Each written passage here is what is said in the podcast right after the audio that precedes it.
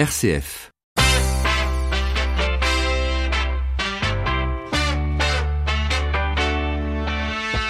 12h30, 13h, ça fait du bien. Melchior Gormand. Bonjour à tous, très heureux de vous retrouver pour ce nouveau numéro de Ça fait du bien. Au menu aujourd'hui, collecter et revendre des livres dans une librairie pour employer des personnes issues de centres d'hébergement afin de les remettre sur pied en un an. Ça existe et c'est à Lille. Alors comment fonctionne cette bouquinerie solidaire? On en parle dans quelques minutes et en direct avec son fondateur. Et puis cap vers l'Europe, les élections européennes approchent et nous, Français, allons élire 79 députés européens qui siégeront pendant 5 ans. Mais les jeunes sont-ils véritablement concernés par l'Europe? Vous entendrez à midi 52 le témoignage d'une jeune Française. En attendant, bienvenue à tous, nous sommes le jeudi 16 mai. Jusqu'à 13h, ça fait du bien sur RCF. Et on commence tout de suite cette émission en ouvrant le magazine La Vie de ce jeudi. Bien vivre avec le magazine La Vie. Cette semaine, dans l'hebdomadaire La Vie, un beau sujet intitulé Des familles attrape-rêves. Et avec nous, la journaliste Stéphanie Combe. Bonjour Stéphanie. Bonjour Melchior, bonjour à tous. Alors dites-nous, qui sont ces familles attrape-rêves? Eh bien, il s'agit d'un sujet réalisé par Magali Michel qui a tendu le micro à différents couples. Ils ont en commun d'avoir réalisé un grand rêve sans que leurs enfants n'aient été un frein ni un prétexte pour concrétiser ce projet qui leur tenait à cœur. Alors les uns sont partis 16 mois en voilier, d'autres un an en Angleterre avec des adolescents, ou bien dans la jungle à Bali, ou encore en road trip familial dans un camping-car à travers trois continents. Ces projets sont très différents, Stéphanie. Quelles étaient les motivations des uns et des autres? Eh bien, elles étaient différentes aussi. Euh, une mère de famille explique que j'avais envie de faire vivre aux enfants la richesse du cosmopolitisme, cette espèce d'ouverture où l'on peut être complètement soi-même. Euh, Hubert et Coralie, eux, sont partis en mode zéro déchet avec leur fils de 8 ans. Ils souhaitaient surtout se reconnecter et passer beaucoup de temps ensemble. Et pour Louis et Amélie, actuellement volontaires au Sénégal pour l'association Coalac, c'était un ras-le-bol de l'hyperconsommation et l'envie de montrer une autre réalité à leurs enfants. Et comment réagissent justement les enfants? Car ça doit pas toujours être évident, surtout pour les plus grands. En effet, ce n'est pas toujours facile. Or, mieux vaut qu'ils adhèrent au projet pour que tout se passe bien. Alors Mathieu et Jana, par exemple, partiront vivre à Chicago cet été et au début, leur aîné a boudé ce rêve américain. Vous êtes en train de gâcher les meilleures années de ma vie, leur a-t-elle dit. Tout changement implique un travail de deuil. Aussi faut-il accueillir la colère de l'enfant sans renoncer pour autant. Ce ne sera jamais le bon moment, estime sa mère. L'expérience du changement fortifie le caractère. Et cependant, Stéphanie, on imagine que cette expérience est très bénéfique pour une famille. Bien sûr, c'est toute la magie de la découverte, des rencontres, du don de soi. Et puis, réaliser son rêve évite de ne rien faire ou de faire porter ses frustrations à ses enfants, comme le soulignent Véronique et Thierry. Eux-mêmes, après leur road trip familial à travers le monde, ce couple suisse organise désormais des stages Oser ses rêves pour aider d'autres familles à discerner. Mais alors comment se laisser tenter par cette vie d'aventure plus authentique? Eh bien pour cela, je laisserai la parole à Anselm Grune. Dans son ouvrage Nos vies rêvées, publié aux éditions Parole et Silence, je le cite, Les rêves de notre enfance sont des incitations à nous épanouir et à trouver notre place juste. Ils sont donnés à chacun d'entre nous par Dieu pour participer à l'épanouissement de la création, y apporter un peu plus d'humanité et d'éclat. Alors, comme le conclut Magali Michel, parents, n'oubliez pas de rêver en grand. Voilà des témoignages, des conseils pour vivre une grande aventure familiale à sa mesure. C'est cette semaine dans l'hebdomadaire La Vie. Merci beaucoup Stéphanie Combe. Au revoir. Et vous écoutez RCF, il est midi 34 et nous allons nous mettre à la page avec notre invité. Ça fait du bien l'invité. Et que faire des livres que vous venez de lire? Ça n'aurait échappé à personne. Tous les livres peuvent connaître une seconde vie, et même une seconde vie solidaire grâce à une librairie bien spéciale. Bonjour Vianney Poissonnier. Oui, bonjour. Merci d'être avec nous dans Ça fait du bien. Vous êtes le fondateur de la bouquinerie du Sar, le Sar étant un quartier à, à Villeneuve d'Ascq, près de Lille, où se trouve justement votre bouquinerie spéciale. On va revenir quelques années en arrière, si vous le voulez bien, en septembre 2015, création de cette bouquinerie, pour que nos auditeurs comprennent pourquoi. Vous êtes parti d'un constat dans votre région lilloise, à savoir un réel manque de place dans les centres d'hébergement. C'est bien ça? Voilà, tout à fait. Euh, en fait, c'était une rencontre à l'époque avec Patrick Pailleux, qui est le, patron de La Beige. Euh, la Beige, c'est euh, en fait un peu les champions de l'hébergement d'urgence à Lille. Et en fait, il me disait ce qui serait ce qui serait chouette pour aider ces pensionnaires, ce serait en fait de créer une entreprise qui donne du travail spécialement à, à ces gars pour les aider en fait à repartir d'un bon pied, retrouver un logement social un logement autonome hmm. et pouvoir réfléchir à leur, à leur euh, projet de travail. Et donc il a fallu trouver des solutions pour aider ces personnes euh, dans le besoin. Comment vous êtes-vous emparé du problème, Vianney Poissonnier? En fait, on a cherché un métier euh, qui soit compatible avec avec en fait toutes sortes de, de, de, compétences, c'est-à-dire qu'ils n'ont pas forcément de formation, bien sûr. du coup, on a cherché un métier assez facile et qui répondait à un vrai besoin. Et en passant devant des, des, box de collecte du relais euh, que tout le monde connaît euh, pour la récupération de vêtements, euh, nous on s'est dit bah, pourquoi on ferait pas ça pour les livres? Finalement, les livres, on en a tous beaucoup sur nos étagères et on ne sait pas forcément où les donner. Et du coup, on a organisé ça. On a installé des, des containers de collecte un peu partout sur la métropole lilloise pour récupérer les livres. Et est-ce que euh, vous, vous êtes un passionné de livres ou alors c'est le fruit de plusieurs rencontres justement de décider d'ouvrir une, une sorte de librairie, une bouquinerie? Voilà, non. Euh, euh, nous, on cherchait plutôt euh, simplement un métier pour pour faire de, de l'insertion professionnelle. Mmh. Et c'est un peu le hasard qui nous a amené au livre, même si, à titre personnel, j'adore les livres, mais je pensais jamais en faire un métier. là, là maintenant, on collecte, on reçoit tous les jours 5 à 6 000 bouquins euh, dans notre petite usine. Et ensuite, on les revend euh, sur, les, sur Internet, sur notre site librairiesolidaire.com ou sur, dans, notre, dans notre librairie euh, physique. La bouquinerie du Sar, donc. Euh, le concept est efficace. Vous recrutez quelques personnes de ces centres d'hébergement. quels sont les types de contrats? Alors, En fait, on utilise les, les, les contrats PEC, qui sont des nouvelles sortes de contrats aidés on a, beaucoup dit que euh, l'été dernier, en fait, ils ont arrêté, euh, l'État a arrêté les contrats aidés.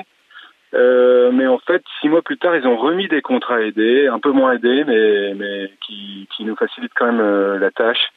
On est remboursé à peu près de la moitié des, des, des, SMIC horaires par l'État. Par l'État. Donc c'est les, les, contrats qu'on appelle PEC, hein, PEC. donc chacun est payé au SMIC, si on l'a bien compris, Vianney Poissonnier, pour une durée d'un an. Alors c'est une durée que vous avez choisie d'ailleurs. Pourquoi? On se cale en fait sur la durée d'aide de l'État. Mmh. Euh, et on, euh, bon, il se fait que ça nous paraît pas mal parce qu'un an, euh, un an, ça permet vraiment de faire connaissance, de réfléchir au, projet professionnel, de l'affiner et puis de, de rechercher avec la personne un nouveau job. voilà, donc ça nous, ça nous va bien. Et ça fonctionne plutôt bien et on va justement continuer à en parler pendant quelques minutes. 12h30, 13h, ça fait du bien. Melchior Gormand. Quels sont les différents profils des personnes de ces centres d'hébergement, Vianney Poissonnier? Alors bon, un peu tout, leur point commun, c'est d'habiter dans des centres d'hébergement, mais ensuite il y a un peu tous les âges et, et, bon, il y a quand même deux grandes catégories. On a un peu les locaux de l'étape ici euh, qui, qui, habitent depuis toujours euh, sur l'île Roubaix-Tourcoing et qui ont, qui ont eu des, des soucis de, de pas forcément de famille ou des problèmes euh, ou qui ont rencontré des problèmes, euh, des difficultés dans la vie. Et l'autre grande catégorie, c'est euh, bah, ceux qu'on appelle typiquement les, les, migrants, où là, eux, bah, comme comme tout le monde le sait, eux, ils ont traversé un, ils ont traversé les la mer. Enfin, C'est une histoire compliquée, en tout cas. Voilà, voilà, hmm. voilà. Euh, et, comment se passe le, recrutement de ces personnes? Est-ce que vous allez les voir sur place dans les centres d'hébergement? Ou alors est-ce qu'on vous contacte en disant, bah tiens, il y a, cette personne qui pourrait justement euh, être recrutée dans la bouquinerie? En fait, nous, on passe par le 115, le SAMU social, où euh, ils nous font la gentillesse de diffuser nos annonces d'emploi auprès de tous les centres d'hébergement. et c'est ensuite les éducateurs spécialisés qui identifient parmi leurs pensionnaires lesquels sont les plus vaillants et, pourraient repartir du centre d'hébergement. Et, uniquement à partir de cette première identification, nous, on va faire un premier entretien de recrutement dans le centre d'hébergement, dans l'idée de pas non plus soulever des faux espoirs euh, si jamais euh, la candidature euh, ne convient pas. Et ensuite, si ça, si ça convient, on fait un deuxième entretien chez nous pour ensuite embaucher la personne. Alors la, branche liée euh, au livre, à la librairie est, assez euh, grande. Quels sont les types de métiers présents dans la bouquinerie?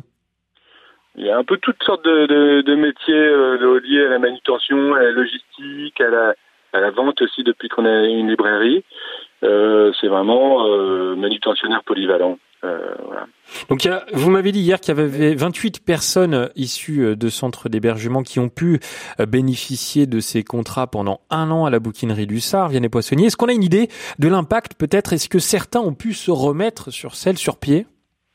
Ouais, ouais, ben on pense que bien sûr c'est positif pour tout le monde, hein. mais euh, en termes de vrai succès, c'est-à-dire de personnes qui va repartir vers un, un job euh, durable, euh, on a, on compte pour l'instant 12 personnes à qui on a fait une sorte de remise de diplôme à la sortie de la bouquinerie. Et puis, à côté de ça, on a aussi facilité 17 déménagements, c'est-à-dire des personnes qui, au cours de leur passage, ont pu déménager grâce à nous enfin grâce, enfin en tout cas, euh, on a facilité les choses. En fait, faut, faut savoir que le simple fait d'avoir un travail hmm. Euh, dans auprès des, des, organismes, des bailleurs sociaux, ça permet en fait au dossier d'être accepté, alors que celui qui habite en centre d'hébergement et qui ne travaille pas, en général, son dossier de demande de logement est mis sur le côté et, et n'aboutit pas. Et, et, cependant, euh, Vianney, par rapport aux deux profils qu'on a pu euh, citer tout à l'heure, vous avez pu constater euh, une différence de motivation de ces personnes dans le besoin? Ouais, c'est, c'est pas évident. Nous, on est une équipe donc qui est, qui est un peu mixée, et en fait, on constate, on regarde un peu nos statistiques de, de, réussite, et on constate que c'est beaucoup plus difficile pour les ceux qui, vivent depuis toujours près de chez nous et qui ont eu un cadre familial euh, très très compliqué, euh, voire absent. Euh, c'est beaucoup plus difficile pour eux de rebondir. en plus, ils sont touchés en général par, souvent par des addictions, drogue ou alcool, et là, on se sent vraiment démunis. Alors que pour ceux qui, les migrants au sens large, bah, eux, en général, c'est évidemment chaque cas est particulier, mais en général, ils arrivent avec une ils en veulent quoi. Leur motivation, ils en veulent et eux réussissent beaucoup plus facilement. Et ça, c'est quelque chose que vous avez pu constater depuis la création de la bouquinerie? Ouais, sans aucun doute. Hein. C'est plutôt euh, pour cette deuxième euh, population, c'est plutôt 3 euh, sur 4 qui vont réussir, alors que pour la première, c'est plutôt 1 sur 4. Et du coup, on, bah, on veille toujours à avoir une, une, une, un mix entre les deux populations pour que du coup, en moyenne, on a un succès sur deux, 50% à peu près de succès, mais ça, ça cache deux réalités assez différentes. Mais alors la question que tout le monde se pose, vous avez dit tout à l'heure, vous collectiez environ 20 000 livres chaque mois et c'est pas rien, mais d'où viennent-ils ces livres? Oui, on, on, collecte en fait même 200 000 livres par mois. 200 000 euh, Oui, ouais, c'est assez considérable. En fait, c'est en fait tout le monde, c'est vous, moi, euh, tous les gens qui nous donnent euh, leurs livres. Et, le bouche à oreille fait que euh, tous les livres arrivent jusqu'à nous. Et on facilite ça euh, par euh, la, la, la, présence de box, de containers de collecte, notamment sur les parkings de supermarchés ah oui. euh, de la métropole lilloise. Et alors le concept fonctionne, Jeanne Poissonnier, puisque vous souhaitez ouvrir une nouvelle librairie. Ça, c'est une bonne nouvelle.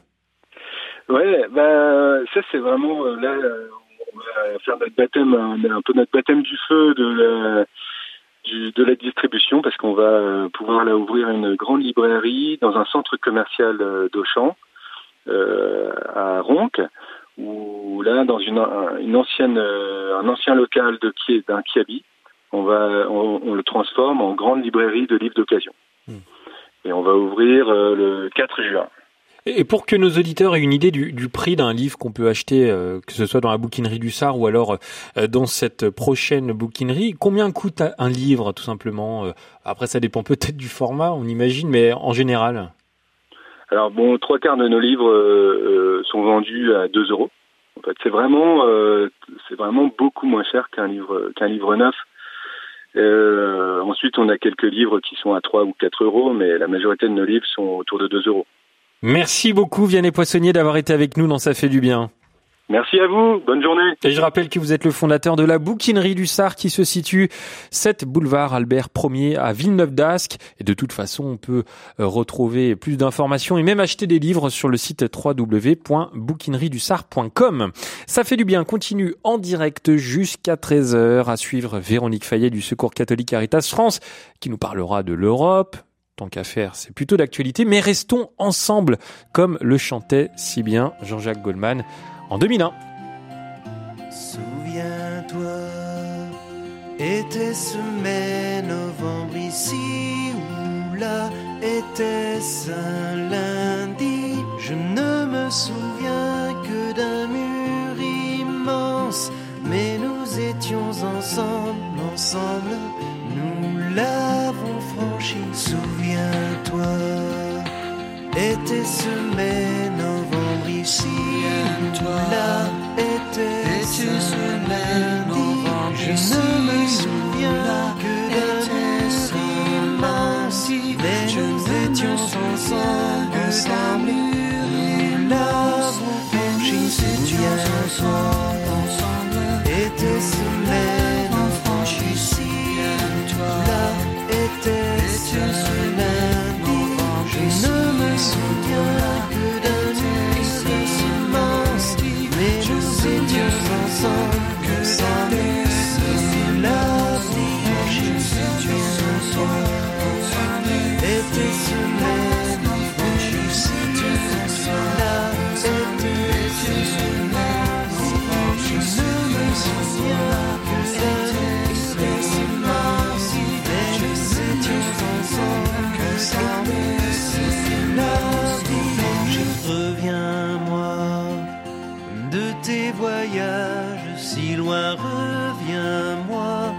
s'ajoute à ma vie. J'ai besoin de nos chemins qui se croisent rassemble ensemble. Tout est plus joli, reviens-moi de tes voyages si loin, reviens-moi, tout à ma vie. J'ai besoin de nos chemins qui se croisent quand le temps nous ensemble. Tout est plus joli.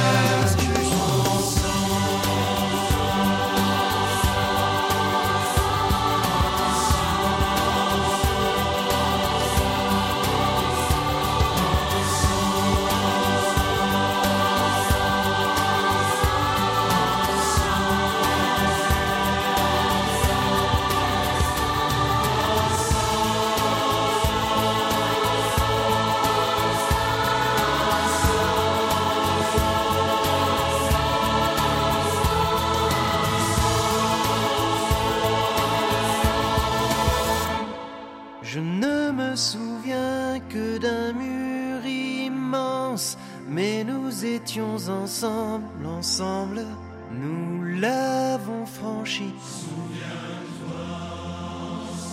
Nous l'avons franchi. Nous l'avons franchi. Monsieur Jean-Jacques Goldman sur RCF. Ensemble.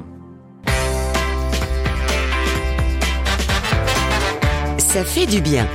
Jusqu'à 13h sur RCF, Melchior Gormand. Il est midi 49. Ça fait du bien d'en parler avec euh, Véronique Fayet, la présidente du Secours catholique Caritas France. Le 10 mai, l'Europe a atteint le jour du dépassement. Oui, vous savez, c'est le jour où on a consommé euh, en quelques mois, donc en, un tiers du- d'une année, notre planète. Et donc, si le monde entier vivait comme nous, les Européens, nous aurions déjà consommé le 10 mai, donc l'ensemble des ressources naturelles que la planète peut renouveler en un an. Autrement dit, en consommant trois planètes par an, nous vivons à crédit et le déficit ou la dette écologique frôle chaque année les 200%. Alors derrière ce chiffre, c'est la beauté de la création que l'on défigure, ce sont des sols, des rivières, des mers que l'on pollue, que l'on épuise, qui deviennent impropres à la vie, ce sont des milliers d'espèces qui disparaissent, des milliers d'êtres humains, notamment les plus vulnérables, qui sont contraints de fuir leur terre. Le pape le disait très bien dans Laudato Si, déjà les limites maximales d'exploitation de la planète ont été dépassées sans que nous ayons résolu le problème de la pauvreté. Car à côté de la dette écologique, il y a une dette sociale que nous creusons à l'égard des plus pauvres et en, en, Europe en particulier, puisque 117 millions d'Européens, soit 20% de la population, sont aujourd'hui touchés ou menacés de pauvreté ou d'exclusion sociale. Un chiffre hélas très stable, alors qu'en 2010, l'Union européenne s'était donné pour objectif de le réduire de 20 millions à l'horizon 2020. Moins 20 millions de pauvres à l'horizon 2020. 2020, c'est demain et la pauvreté n'a pas été réduite. Pire, elle a vu le nombre des personnes sans abri augmenter de 70% en 10 ans. Le respect des équilibres budgétaires, c'est bien, vous savez, ces fameux 3% de déficit qu'on ne doit pas dépasser. le respect des limites écologiques et du socle des droits sociaux adoptés en 2015, c'est mieux et les institutions européennes doivent y veiller. Les nouveaux élus seront responsables de ce changement de cap, mais le temps presse. Il y a urgence. Il nous reste dix ans pour agir sur le front du climat. Et pour tenir ce cap, il faut investir. L'Europe a bien su mobiliser 2000 milliards d'euros pour éviter aux banques la faillite pendant la crise de 2008. Eh bien, peut-on mobiliser aujourd'hui les mêmes sommes pour éviter la faillite écologique et sociale, pour investir dans le logement pour tous et dans sa rénovation, afin de sortir 50 millions de citoyens de la précarité énergétique, pour investir dans l'accès de chacun à une alimentation digne, à des moyens de transport durables, etc., etc. Faire de l'Union européenne la gardienne de notre maison commune et de conditions de vie dignes pour chacun de ses habitants, voilà un horizon mobilisateur, un cap susceptible de faire à nouveau de l'Europe un motif d'espérance, investir et mobiliser ensemble toutes nos forces pour assurer un plancher social à tous et ne pas crever le plafond écologique. Voilà une bonne façon de réconcilier les citoyens avec l'Europe. C'était donc Véronique Fayet, la présidente du Secours catholique Caritas France, ce matin au micro de Stéphanie Gallet pendant la matinale. 12h30, 13h, ça fait du bien. Melchior Gormand. Vous le savez, chaque jour jusqu'aux élections européennes, on vous propose d'écouter des témoignages de jeunes Européens afin de connaître leur ressenti quant à l'Europe, la politique ou tout simplement leur sentiment d'être européen ou non. Et aujourd'hui, écoutons Irène, une jeune Française. RCF, Jeune d'Europe. Bonjour, euh, moi c'est Irène, 29 euh, ans, je suis de Normandie à Rouen. Pour moi l'Europe euh, c'est la diversité, diversité culturelle, pour moi, c'est par les voyages. Depuis trois ans, j'ai pris une décision de voyager pendant les vacances scolaires. Je fais de l'animation pour enfants euh, dans les écoles primaires. Donc j'ai la chance d'avoir les vacances. Donc pendant les vacances, c'était une décision de vie d'aller voyager, de vraiment euh, découvrir euh, des cultures différentes de la mienne et de pouvoir s'en inspirer ou de pouvoir partager ça aussi avec des amis français ou pourquoi pas même de faire découvrir ma culture française à des amis européens en Pologne, en Allemagne ou ailleurs quoi. On pense beaucoup qu'on a beaucoup de, différences, mais en tant qu'humain, je pense que on est pareil. Les problèmes qu'on peut avoir dans notre vie, je pense que c'est universel. Chacun peut avoir exactement les mêmes problèmes, euh, familial ou autres. Hein. Pour moi, c'est très important de voter en tant que femme. Je pense qu'on a eu cette chance de pouvoir voter dans les années 44, donc euh, oui. Et voter pour l'Europe, euh, oui, qu'elle soit toujours ouverte et accessible à tout le monde, puisque le fait déjà d'avoir l'espace Schengen d'avoir cette liberté de pouvoir voyager euh, dans les pays européens euh, sans avoir de contraintes euh, de visa ou autre, je pense que c'est une chance. Et si moi je peux voter pour ça, je le ferai. On parle aussi souvent d'ouverture de l'Europe à la migration. Je pense que c'est aussi important, puisque si un jour, si nous, ça nous arrive aussi, on serait bien content d'être accueillis dans un continent ou un pays qui puisse accepter ces personnes. C'était Jeune d'Europe sur RCF. Et demain, vous pourrez découvrir un autre portrait d'un jeune Européen ou d'une jeune Européenne. Ce sera demain. Ça fait du bien. Melchior Gormand. Et comme chaque semaine pour terminer cette émission, le jeudi on s'intéresse à un nouveau cas d'école avec Damien Le Boulanger et la Fondation Saint-Mathieu. Parce que l'éducation est au cœur de la mission des écoles catholiques, chaque semaine je vous emmène dans un établissement qui agit ou innove pour y répondre. Aujourd'hui, nouvelle étape dans l'Aisne, affaire en Tardenois, en plein cœur d'une zone de revitalisation rurale. L'école de la Sainte Famille fait tout pour accueillir ses 200 élèves de maternelle et de primaire dans le souci de les accompagner avec le confort pédagogique utile à chacun d'eux. Ainsi, les moins de 3 ans bénéficient de la méthode Montessori pendant que les grandes primaires sont volontairement réparties en double classe. La directrice de l'école, Laure Viette. Pour nous, c'est vraiment un choix pédagogique. Deux classes de CE1, CE2, deux classes de CM1, CM2 qui nous permet vraiment de, personnaliser les parcours et de, de, travailler en cycle. Mais surtout, l'équipe pédagogique de l'école de la Sainte Famille mise beaucoup sur la pédagogie par l'empathie. On essaye vraiment d'être au plus proche de nos élèves et de leur apprendre à l'être aussi entre eux. Ça passe aussi concrètement par l'accueil de, de nombreux enfants porteurs de handicap que ce soit handicap euh, physique, euh, moteur ou, ou intellectuel. Donc c'est vraiment euh, apprendre à prendre en compte l'altérité au quotidien. Reste qu'aujourd'hui, certains équipements de l'établissement ne sont pas optimum pour offrir le meilleur des accueils et de l'accompagnement comme nous l'explique la chef d'établissement. En fait, l'école a, a, brûlé il y a 25 ans et donc a été en très grande partie reconstruite, sauf la cantine qui est en demi-sous-sol. Donc elle est petite et très vétuste et très bruyante. Donc on a un temps de pause méridienne et de garderie du soir qui est euh, très désagréable pour les enfants, qui n'est pas un moment euh, de plaisir partagé. De plus, puisque cette cantine est petite, nous sommes obligés de faire manger les enfants sur deux services. Donc les enfants mangent en deux fois 40 minutes, ce qui est vraiment juste euh, pour euh, leur apporter du bien-être sur temps de midi. Le projet en profite pour aller plus loin et intègre de nouveaux bureaux administratifs et surtout une chapelle en ossature bois et modulaire, l'Orviette. Ici, au niveau de la paroisse, la chapelle, entre guillemets, n'était qu'un vieux préfabriqué datant de 25-30 ans, fort abîmé et qui ne permettait pas d'avoir des temps de prière ou de catéchisme très agréables.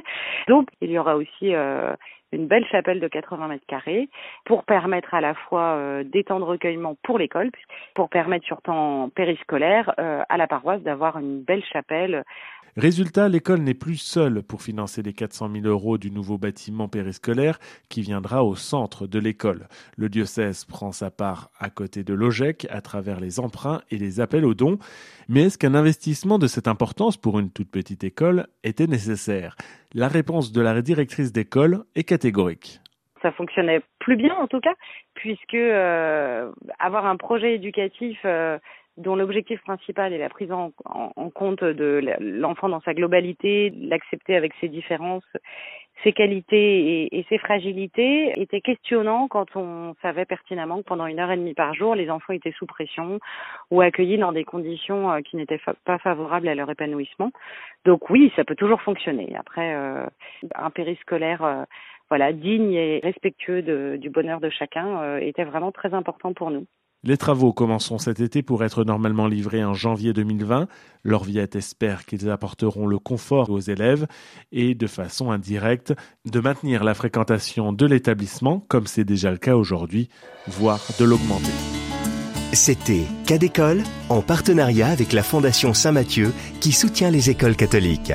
Retrouvez-la sur fondation-st-mathieu.org.